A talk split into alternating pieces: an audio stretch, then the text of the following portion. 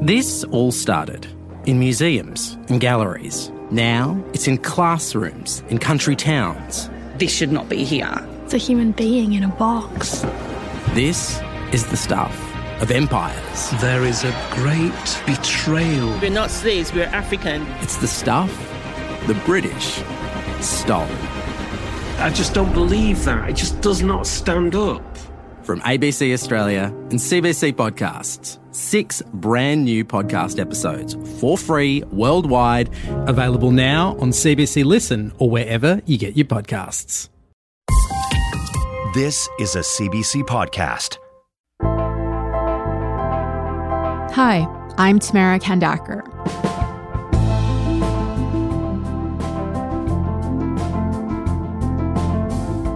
So, chances are, no matter where you lived this summer, you or someone you know was affected by an extreme weather event. There were devastating wildfires in BC, the Northwest Territories, Hawaii. Paradise on fire as flames fueled by winds from Hurricane Dora ripped through West Maui. The historic town of Lahaina, built in the 1800s, devastated as flames engulfed its popular front street record breaking heat. Containment efforts are made harder by record breaking temperatures, which are making life miserable and dangerous across Europe. We didn't expect it to be as, as hot. No. We expected heat, but not this hot. Severe drought and flooding. Four people in Nova Scotia, including two children, are still missing tonight after torrential rains hit the province over the weekend. The scale of it leaving people stunned. It's practically biblical. You know, we're just waiting for the locusts now, right? we got the fire, the floods. You know, it's crazy. That's the backdrop to this past weekend's global climate protests, organized by the Global Fight to End Fossil Fuels and Greta Thunberg's Fridays for Future. In New Delhi in India, as elsewhere, Greta Thunberg, the Swedish teenager who inspired all this, was fated. I don't think we can hope to have jobs or have a nice future when our existence on this earth is not guaranteed.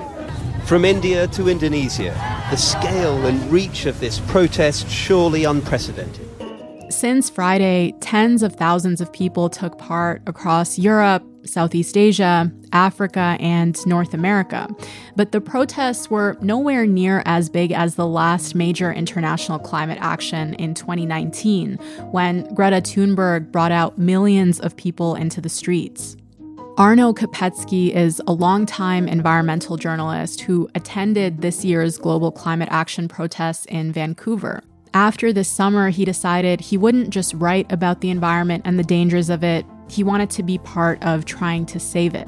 Today, I want to talk to him about what led to that decision and the challenges facing the climate movement.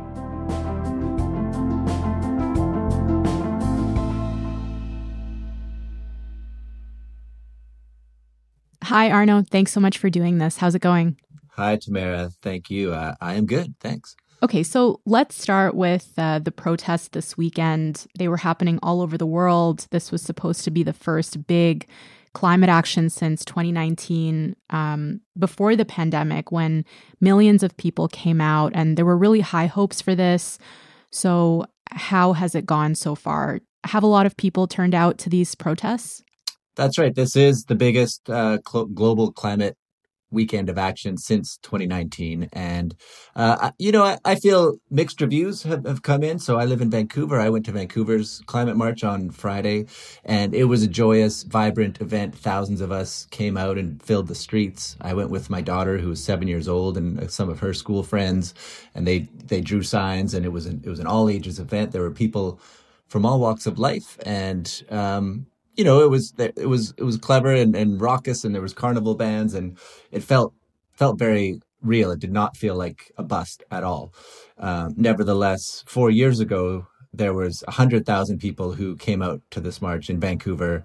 And on Friday, there was 5,000 people. So we have lost an order of magnitude. And I think to some degree, I don't know the, the global numbers, uh, but I do think you'll see some sort of similar drop in numbers all over the place. So, uh, yeah, it is definitely smaller than four years ago, but also I'm trying to think of another cause or movement that can bring out protesters in you know, every continent, over 50 countries, over 500 cities, still millions of people out in the streets. Yeah. And there was a lot on the line here um, because, as I said, there were really high hopes that this would bring out a lot of people because uh, before the pandemic, the climate movement was seeing a lot of momentum, right? The, then the lockdowns happened, and that really sort of sucked the wind out of the movement. So, can, can you talk a bit about that and the impact that the pandemic had on climate activism? Yes, that's right. Momentum really is the key word here. Uh, numerous organizers I've spoken to have, have emphasized that activism and, and movement building is all about momentum. And in retrospect, looking back, 2019 was really was a high watermark. Um, you had Extinction Rebellion really burst onto the scene in 2018 and shut down downtown London with a very creative and theatrical series of protests. Protesters wanting the government to take urgent action on climate change have descended on the capital. They have smashed windows at the Shell headquarters near Waterloo, painted their messages on the streets, and blocked key roads, saying they'll stay as long as it takes for the government to listen. You know, they, they brought sailing boats into the middle of traffic and uh, all kinds of really quite incredible uh, obstruction. And you know, a few weeks later, the UK announced a climate emergency. So that was really effective. And of course, Greta Thunberg was riding a wave of fame back then with Fridays to Future, Fridays for Future. And that rode all the way to the 2019 protest in New York. Climate change protests happening right now in lower Manhattan. This is video from Chopper 4 showing the massive crowd marching from Foley Square near the courthouses down to the Battery. Among the people flooding city streets were students who were allowed to skip class today to join this cause. Also down there, activist Greta Thunberg, who recently sailed to Manhattan to drive home her points. Uh, well, that was also a global protest that, like this weekend, was the epicenter was New York City ahead of ahead of the the UN's climate ambition summit then as now. And so that, you know, with Greta Thunberg's star power and all of that momentum building, um, climate change was already having significant impacts four years ago as well. So people were out in force. Um, and then along came the pandemic. And like you said, it just sucked the wind out of not just the climate movement, but certainly including the, the climate movement. Not only did it, it make it really impossible for people to gather in numbers, uh, but also a lot of the organizations that organize these things, um, they lost funding, they lost members, and and so everything really uh, was set back by a number of uh, a number of years.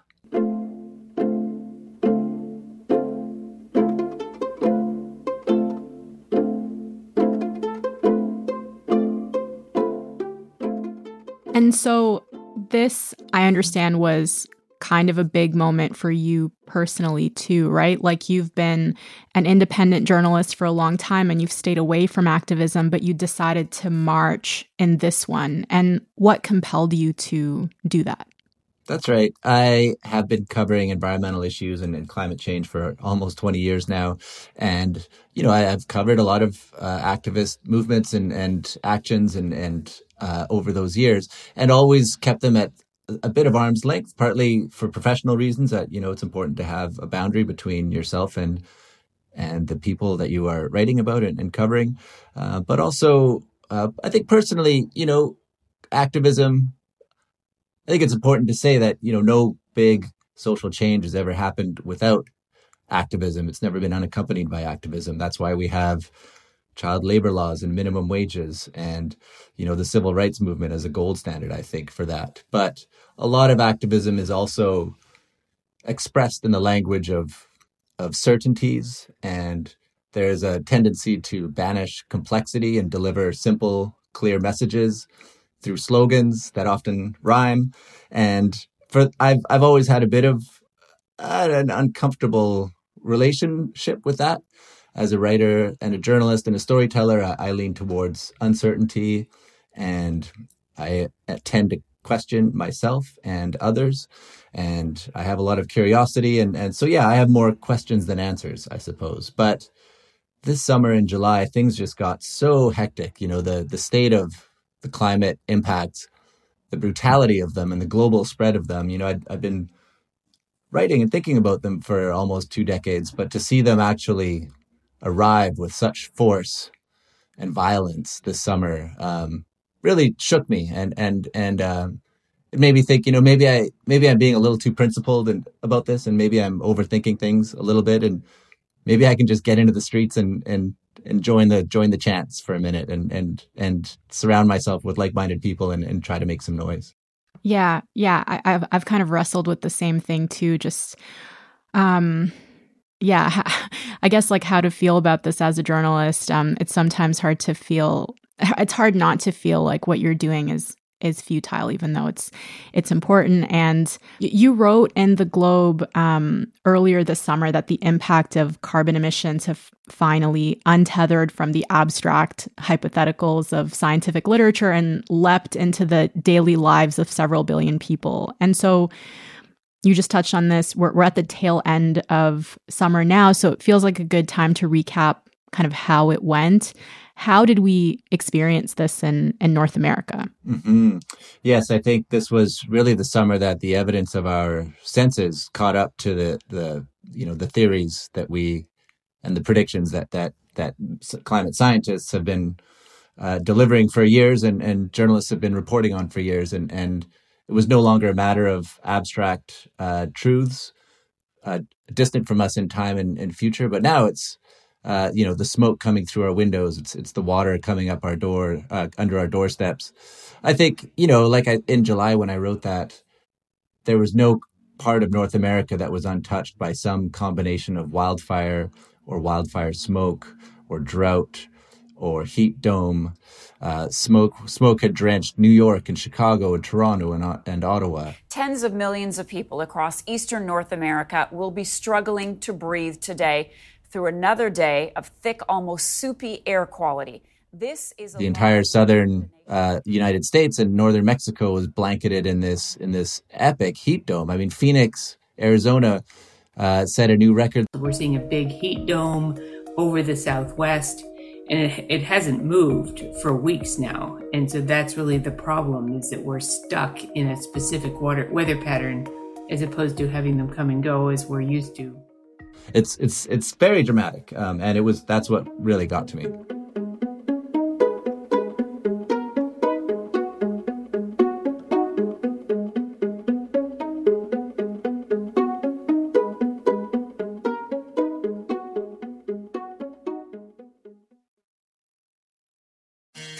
I'm Willa Paskin, the host of Decoder Ring, Slate's podcast about cracking cultural mysteries.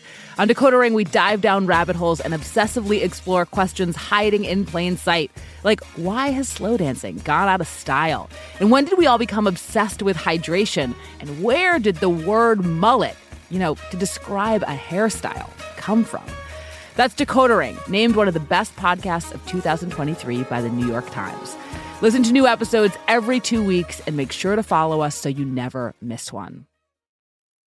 Scientists say that extreme weather events are only going to get more and more frequent if we keep emitting greenhouse gases. So, while all of this is happening, how are we doing in the fight against climate change? Uh, the, the UN recently released its first global review of progress that's been made since the 2015 Paris Climate Agreement. So, uh, maybe put that into context for us. What kind of progress are we making right now? Sure. Well, I, I think here too, there's there's two ways to see it, or, or maybe two truths are happening simultaneously.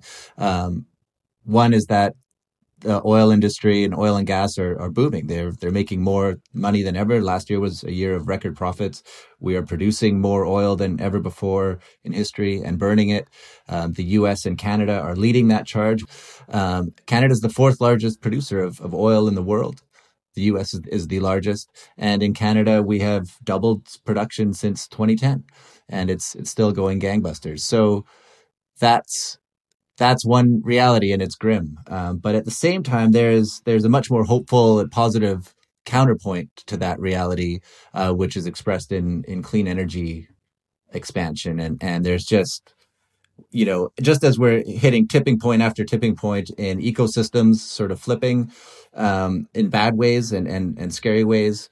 Uh, the renewable explosion is also hitting its own positive series of tipping points. It, next year, uh, about a year from now, according to the IEA, by 2025, uh, the International Energy Agency predicts that uh, renewables will replace fossil fuels as the world's number one source of electricity. Okay, so so that's the backdrop to this weekend's climate protests. And I want to go back to why you decided to join. I'm wondering, based on the conversations you've had with people around you, do you think other people are also feeling the same sense of urgency since this summer? I do. I, I, I don't know about you, but many of, you know, definitely I have a slightly self selecting crew of friends and family, uh, but certainly many of us are terrified and and aghast at, at, what's happening. Ironically, Vancouver, where I live, had a pretty mild summer. We didn't get too much smoke. We had a little, uh, but we've had we've had many worse summers for smoke in the last five years than this one. Um, but just seeing the news come in from all over everywhere else has been has uh, in terms I have just tried to describe very overwhelming and, and certainly many people felt that and I you know I want to go back to something you said earlier about you know what made me sort of think about going beyond journalism and, and entering the fray of, of activism, um, there does come a point when, as a writer, you feel like, well, am I just observing events? Is is that enough? I, I believe deeply in the power of words. I I don't think they are uh, superfluous. Uh, I've lived in countries where uh, dictatorships uh, really persecute journalism, and I know I take that as one very powerful uh, indicator that journalism does matter and make a difference. But you always ask yourself, is there more that I could be doing? And, and there's also a rich tradition of amazing writers who have who have crossed over and, and both write stories and do journalism, but also enter activism. I think of George Orwell and Albert Camus. Um, you know, there's Naomi Klein and Rebecca Solnit today, and John Vaillant. Um, so it's certainly possible to do both without uh, necessarily becoming a propagandist or a cheerleader.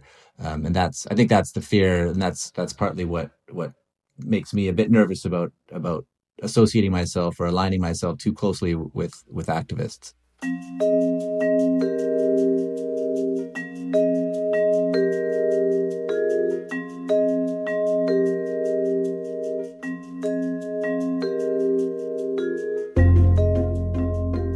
I'm, wondering, we haven't seen like a giant climate march in a while, but we have seen smaller and more disruptive protest tactics for at least the last year. You know, for example, um, at the US Open this year, there were protesters who glued their feet to the floor of the stadium. We've seen activists throwing food at famous artworks. Um, just uh, a couple days ago, 3,000 people were arrested in the Netherlands for blocking a major highway in protest against government subsidies for oil and gas. And these are just a few examples. And, and last summer, I interviewed climate activists in, in Germany about the thinking behind some of these more disruptive tactics. And they told me that they were kind of escalating things because they felt like these big marches hadn't had enough of an impact. And I'm wondering how you're you're thinking about that. Um, yeah, like these more escalating, uh, quote unquote, disruptive tactics versus big, more traditional protests like the ones that happened this weekend. Yeah, it's it's a question I think about a lot. I, I don't have a, a, a, certain answer about it. I think a lot of people feel, I, I, I agree. I feel that the climate movement has been perhaps a little too polite and diffident. I think if you accept the magnitude of what's coming our way, and, and we've just gotten a sneak peek this past summer and I think it's important to remember that that is just the beginning. That you know it's it's going to continue to get worse until we reverse course here in terms of burning fossil fuels. Uh, so if you know, history will tell if if we've been too careful or or not careful enough uh, in terms of the audacity of of our activism. I think you know the risk is when you do something like throw oil at a painting or block uh, traffic uh, for days on end the risk is that you alienate the very public that you're trying to win their support. Um, but I can't help thinking of a of a cartoon that I saw recently where there was this uh, a massive flood had washed out a street and was washing cars away, and somebody was looking down from above and saying, you know, oh, how dare that water block traffic like that? Um, you know, I, I, think that captured the spirit of of what these activists who who do resort to more drastic civil disobedience you know that's their point. And I, I i have a lot of sympathy for their spirit whether strategically it is effective or not um, that's you know i think their numbers are are too small at this point. I think if you look at you know so i live in in british columbia. For us the big movement here over the recent years have been the, the, the protests at Fairy Creek to protect old growth, and those have been very those have been very effective. Um, and they're but they're they're also very directly related to the subject at hand. If you block a logging road and you block loggers from cutting down trees, there's no questioning the link of what you're doing. Uh, whereas I think if you block a bridge uh, to disrupt business as usual, uh, it's it's harder for people who are who are being in, interrupted from picking their children up at school or or making you know a doctor's appointment or whatever. They, they're not necessarily making the link between the disruption that they're experiencing and climate change and the burning of, of fossil fuels. So there are a lot of tactical, strategic questions here.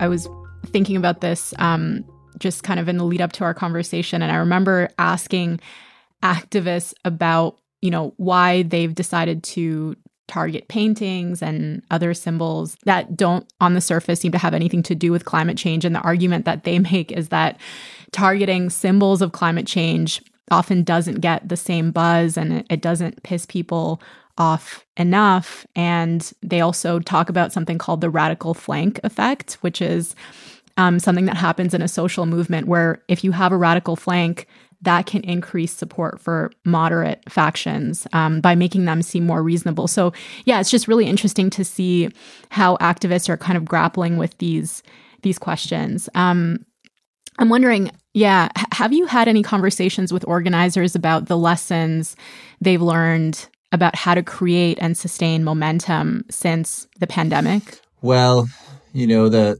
one lesson is is just that it takes money. I mean, it takes boots on the ground.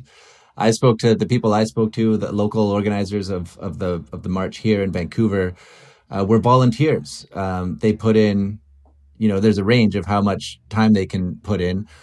One fellow I spoke with, he's he didn't want me to share his name because he was afraid that he told me he'd been putting in so much time uh, that he was afraid that his employer would be upset with him if they realized uh, how much time he's been putting into to volunteering for this, and I think it's been cutting into his his work life a little bit. That's you know you just can't expect people to do that uh, day in day out for weeks, months, years. Um, you know, I think one of the reasons also that this this year, uh, in spite of its success, I, I, do think that this weekend uh, has been and will be very successful as the global march goes. But uh, part of the reason that it hasn't been as big as, as before is also that there's just so much other stress in people's lives. We have a cost of living crisis that's going on, a housing crisis, inflation. There's there's any number of things, and so protests like this, you know, I have an immense amount of respect for the people who volunteered all of their time and really learning how to do it as they go. It's a lot of people who have never done this before. Um, so you need professionals to maintain these movements. You need money to go into it. You need to pay people to get on the phone, to have these meetings, to go door to door, to put up posters, to put out the word, to reach out to journalists, to have these interviews. It all takes time. And um, I think if you want to build these movements, you need, it needs to be, you know, grassroots is great and, and equally important, but you also do need professionals to sustain these things and, and to build on, on, you know, what's going to happen next. It's going to take more organization, whatever it is.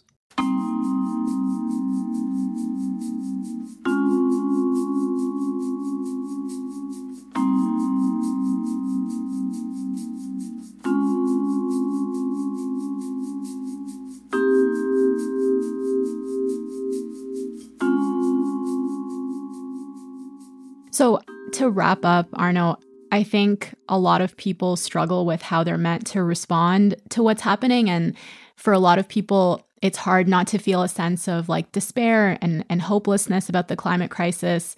And, you know, even you talked about kind of questioning the impact of journalism alone. And I wonder how participating in the march has affected your own sense of like morale and sense of hope about the future. How does it feel to be part of something like that?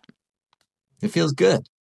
It feels really nice to be surrounded by like-minded people who are, you know, intelligent, professional, clever and creative and and there's song, there's joy. Um you know, I don't need to tell you that it can be lonely work being a journalist and, and a writer. Sometimes you're you're you're in a room, you're alone, thinking about these things, working on these things. Uh, I I like solitude, but uh, it's very nice to get out also and be uh, surrounded by people in a movement and realize that you are part of something bigger. I think that is just a fundamental human trait that we all long to belong to something bigger than ourselves and to know that our values are shared by by others.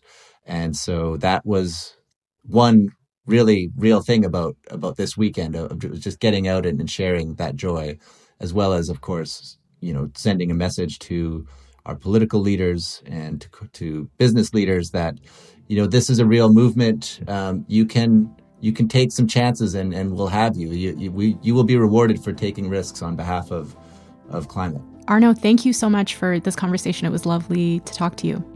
Tamara, great to speak with you as well. Thank you for covering this issue.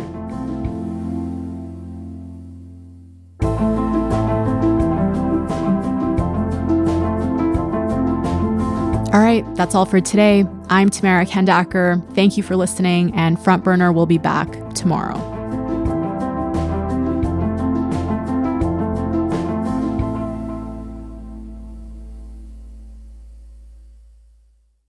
For more CBC podcasts, go to cbc.ca slash podcasts.